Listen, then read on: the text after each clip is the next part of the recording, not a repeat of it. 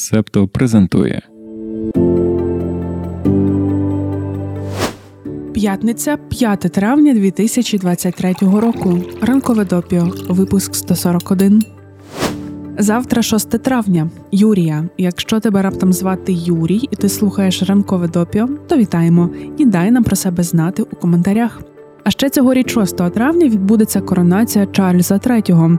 Чесно кажучи, ми не впевнені, що у понеділковому випуску будемо розповідати про цю подію. Ну хіба якщо станеться щось екстраординарне? Сьогодні ж трішки розповімо про настрої напередодні.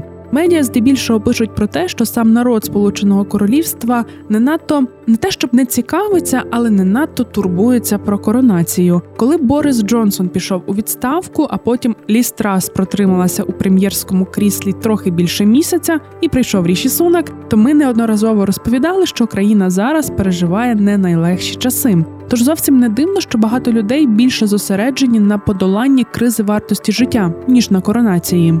Нью-Йорк Таймс пишуть, що останній зі скандалів, пов'язаних з принцем Гаррі, також відволікає увагу від дійства. Він подав позов до суду проти британської газетної групи Руперта Мердока за злом його мобільного телефону. На одному зі судових засідань минулого тижня принц Гаррі заявив, що його брат, спадкоємець трону принц Вільям, у 2020 році отримав від медіаконцерну багато грошей, щоб тихенько зам'яти ситуацію. Принц Гаррі припускає, що група Мердока та королівська родина уклали таємну угоду на 1 мільйон фунтів стерлінгів. Частину з цих грошей скерували на покращення іміджу королеви консорт Каміли, дружини Чарльза III.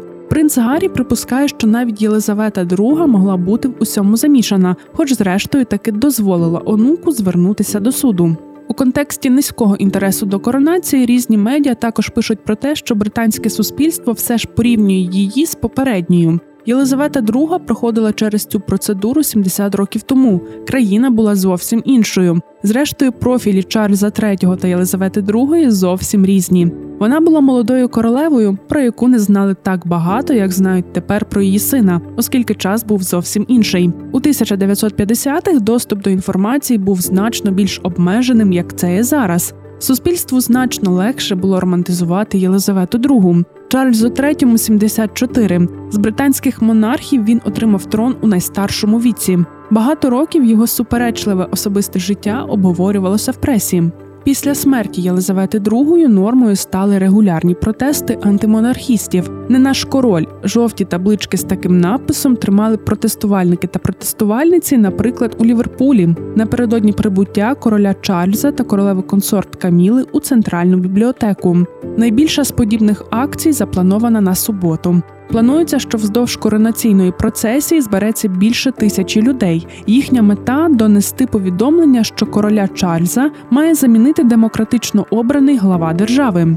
Washington Post пише, що такі настрої та наміри це думка меншості. Більшість людей у Сполученому Королівстві підтримують монархію, навіть якщо вони не дуже стурбовані коронацією Чарльза III. Але прочитавши деякі соціологічні дані, наведені у статті, ми дійшли думки, що не все так однозначно. Зараз спробуємо пояснити. Зрозуміло, що антимонархісти не зараз виникли. Просто за Єлизавети II подібних акцій протесту із такою регулярністю не відбувалося. Не те, щоб її всі безумовно любили. У 1981 році британський підліток вистрілив у неї холостими патронами, коли королева була верхи на коні під час церемонії Troop in the Color, яка проводилася до дня народження її величності. Під час поїздки до Нової Зеландії у 1986-му у неї кинули яйцями. Жовток стікав по рожевій сукні. Протестувальник кричав на королеву Вам має бути соромно у 2007-му під час богослужіння у Вестмінстерському аббатстві з нагоди 200-річчя скасування работоргівлі. Коли Єлизавета II відвідувала Дублін у 2012-му, її зустріли таблички з написом Британія геть з Ірландії. Зрештою, за її правління 17 країн відмовилися бути під британською короною. Але під час своїх повсякденних справ у Сполученому Королівстві Єлизавета II рідко стикалася з антимонархічними демонстраціями. Це можна вважати певною зміною епохи Чарльза III, що антимонархісти стали більш активно висловлювати свою позицію. Ймовірно, це прогресуватиме. Давай подивимося на соціологію. Так, більшість британців та британок не проти монархії, але візьмемо до уваги один показник. Відсоток тих, хто вважає, що монархія є дуже важливою. Недавнє опитування Національного центру соціальних досліджень показало, що таку думку поділяють рекордно низькі 29%. Якщо взяти до уваги віковий розріз, то лише 12% людей віком від 18 до 34 вважають монархію дуже важливою. Себто можна зробити припущення, що нехай і не масові акції антимонархістів можуть зробити так, що ті, хто сьогодні вже не вважають монархію дуже важливою, за деякий час почнуть виходити на вулиці з вимогою демократичного обрання глави держави. Швидше за все, це не те, що варто очікувати за правління Чарльза III, але тенденція є очевидною. Молоді люди відвертаються від монархії. А беручи до уваги те, що відбувається всередині королівської сім'ї, то можливо і майбутнім спадкоємцям вже не настільки буде цікаво пробувати себе монархами. Повертаючись до Чарльза III, ще згадаємо про колонку Меттю Данкона, британського оглядача, король Чарльз, монарх, який зараз потрібен Британії. Автор пише, що король є популярним серед громадськості, і він це заслужив, зокрема, тим, що у своїй роботі брався за теми, які є актуальними в наш час. Навколишнє середовище, підтримка молоді, біженці. Він багато займався благодійністю і підтримував хороші проєкти. Тож Чарльз III – це монарх, який значною мірою відповідає епосі. Пан Данкон також розмірковує про коронацію. Він визнає, що помпезність і церемоніальність є застарілими, а багато людей дійсно скептично налаштовані до королівської родини. Однак пригадує, що раніше монархія продемонструвала надзвичайну стійкість, переживши такі кризи, як зречення Едуарда VIII і смерть принцеси Діани.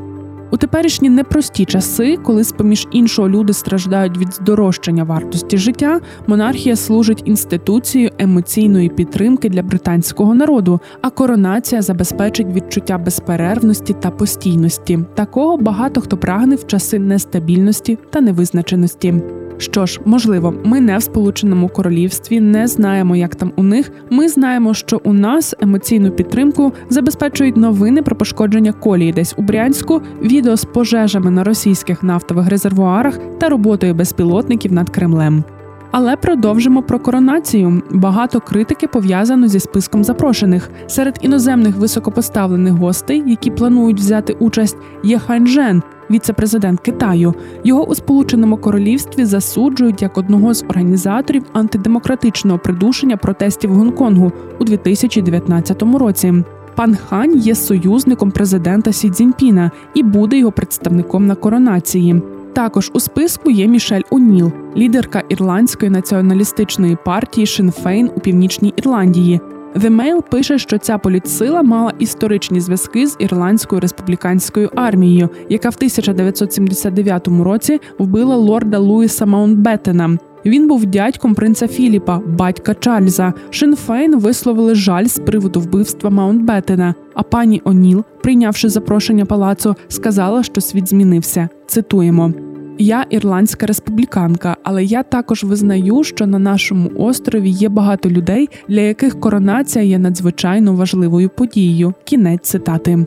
Міністр закордонних справ України сказав, що від нас буде цитуємо високоповажна делегація. Все буде красиво, представницьке і на рівні. Імен пан Кулеба не назвав, зберігає інтригу для світських хронік. Президент США Джо Байден запрошення відхилив. Це нас трішки здивувало, бо ж особливі відносини. Ну як це не поїхати на коронацію до свого партнера по особливих відносинах? Нагадаємо, що цей неформальний термін часто використовують, щоб описати політичні, культурні, дипломатичні, військові та історичні відносини між Сполученими Штатами Америки та Сполученим Королівством, а також між їхніми лідерами та лідерками. Вперше його використав в одній з промов Вінстон Черчилль у 1946 році. Виявляється, що президент Двайт Ейзенхауер також пропускав коронацію Єлизавети II. Щодо пана Байдена, то він нещодавно завершив короткочасний візит до північної Ірландії, де відзначав 25-ту річницю угоди Страсної п'ятниці. Ми про неї нещодавно розповідали у допіо. Після урочистостей політик здійснив більш тривалий тур до Республіки Ірландія. Там він святкував своє ірландсько-американське коріння. Офіційні особи Сполученого Королівства не висловили жодних нарікань, що пан Байден пропустить коронацію. Король Чарльз III, у свою чергу запросив американського президента приїхати з державним візитом пізніше цього року. Перша леді США Джил Байден та їхня з президентом онука Фінеган візьмуть участь у коронації.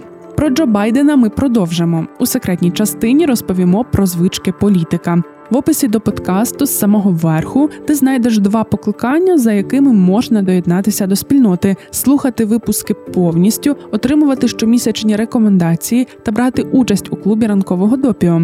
До речі, чергове засідання відбудеться вже цієї неділі. Там ми підготували ексклюзивний ексклюзив. Поговоримо про репарації. Чи настане момент, коли всі українці та українки отримуватимуть щомісячний платіж на картку із призначенням компенсація від Росії за шкоду від війни? Відповідь спробує дати Вікторія Карпа, юристка. Упс, цю частину можна послухати лише на Патреоні. Доєднуйтеся до спільноти, щоб отримати доступ.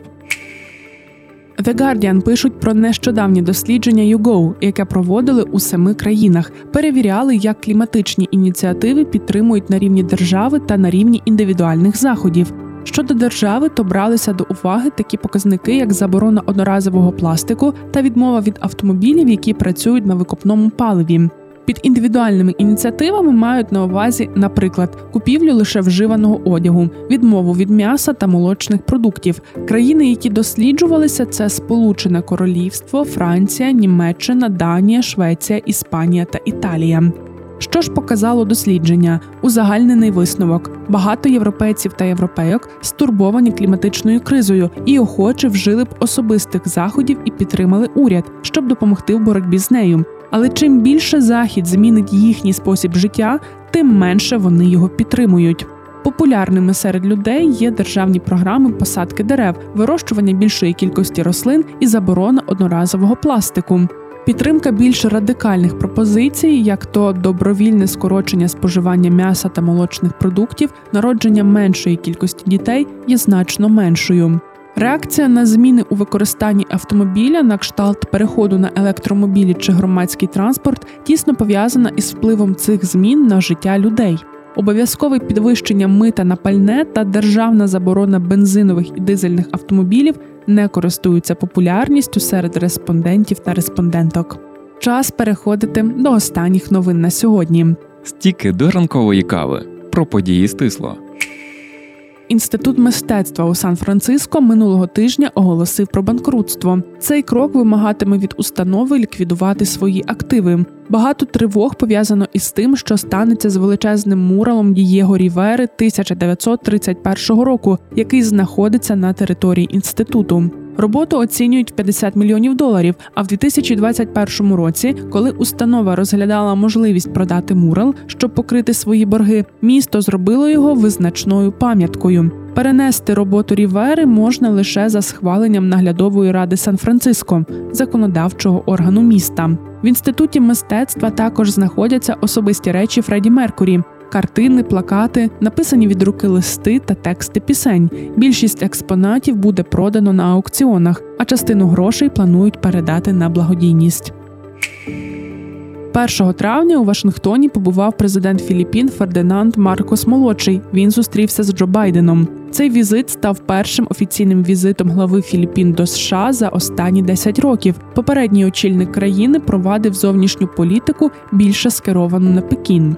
Пан Маркос молодший змінює напрямок. З паном Байденом на брифінгу вони відзначили потепління у відносинах двох країн. Візит філіппінського президента до США відбувся після того, як були проведені розширені спільні військові навчання. А Вашингтон розкритикував Пекін за переслідування філіппінських човнів у південно-китайському морі.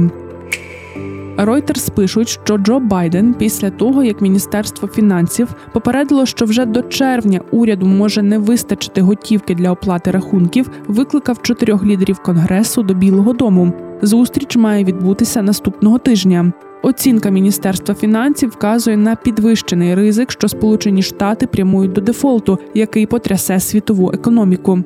Нью-Йорк Таймс повідомляють, що помічники Байдена обговорюють правову теорію, яка відкриває можливість використати 14-ту поправку Конституції США для перевизначення встановленого законом ліміту держборгу. Про можливий дефолт більше розповімо у наступному випуску ранкового допіо. Це був 141-й випуск ранкового допіо. Його написала я, Дарина Заржицька. Так я підписана у всіх соціальних мережах. Якщо ти маєш коментарі, питання, зауваження чи пропозиції, пиши. продюсер подкасту Антон Ткачук. Моніторингом новин займався Сашко Монастирський. Візуальний стиль створив Марк Мостовий. Доступ спільноті до повного епізоду забезпечує Андрій Рубцов. У TikTok та Instagram знають про ранкове допіо, бо над цим працює Олег Левій. Цей випуск ранкового допіо ми створили завдяки гранту від програми Стійкість, яку виконує фонд Східна Європа у консорціумі неурядових організацій на чолі з ЕРІМ та коштом Європейського союзу. Думки, викладені у випуску, не обов'язково відображають позицію організацій партнерів консорціуму та Європейського союзу. Почуємося. Ви прослухали подкаст Ранкове допіо. Шукайте септо в соцмережах, діліться враженнями та розповідайте іншим. Thank you.